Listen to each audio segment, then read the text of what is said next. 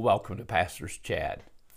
We've been talking about Romans chapter 16, and in this chapter, Paul addressed and mentioned by name no less than 26 individuals who had been a part of ministry with him, and he wanted to greet them. He wanted to acknowledge them.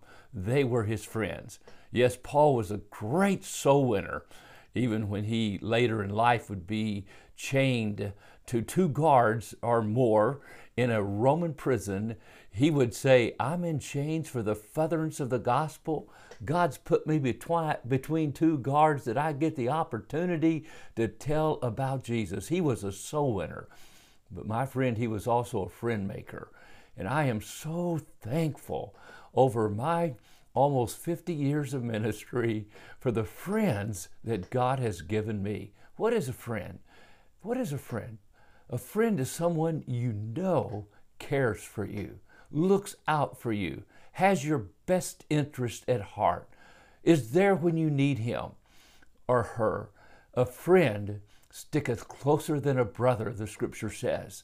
And I thank God for my friends. And I wanted to mention this again because I have a dear friend that this past 25 years here at Rainbow Forest Baptist Church that last night went to be with the Lord. I had the opportunity of spending some time with him a few months ago when he went to Duke for some tests, and I was privileged that he would ask me to drive him back to Roanoke. George Young was the church administrator when I came here to Rainbow. Wonderful man of God, a committed man of God, one who loved his family, loved his children, loved his grandchildren, one who prayed, one who loved the Lord with all his heart, loved his church. And he, I can say it, was my friend. He looked out for me. He gave me that privilege of riding back with him from Duke, and he shared with me some news that wasn't really good. They diagnosed him with an incurable ailment that they could maybe help him have some comfort, but they could not help him get any better. And he just said, I really don't want to live this way, but I do want to be here for my wife. His precious wife, Nancy, had just been diagnosed with cancer and is taking treatments for that. And then this past week, George called me and just kind of said goodbye to me over the phone and thanked me for being his friend and being a part of ministry with you. Here's someone who is getting ready to step into eternity, and I can tell you all the way to the end, he was thinking of others. Even yesterday afternoon, he was asking for me, and I went to his house, very cognitive, but very sick, very tough time breathing. But George was thinking of others. And a couple of the things that he said, I'll never forget. We said, "You need to rest, George."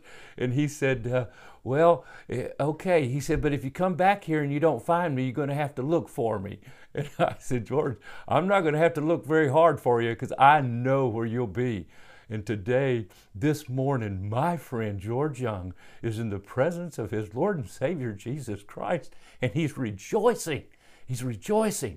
Now, I'm telling you, friend, as you're listening to this time in this pastor's chat, Paul loved his friends. He was very careful to make sure that he acknowledged his friends, that he encouraged his friends, that he was there for his friends. And my friend, he had friends that were there for him to help him along life's way, and we hardly have time to talk about that. But I believe with all my heart, God wants you to be a friend to others. And as you're a friend with others, God will give you friends. And so I just pay tribute to a wonderful man of God, George Young. You can't hardly say George without saying Nancy, his precious wife, his children that I've known and I've prayed for by name for years. I feel so close to this family. So we grieve and we sorrow, but not as those who have no hope. Even in passing last evening, George was no doubt ready to meet the Lord. He just said, "You know, I don't want to live this way anymore."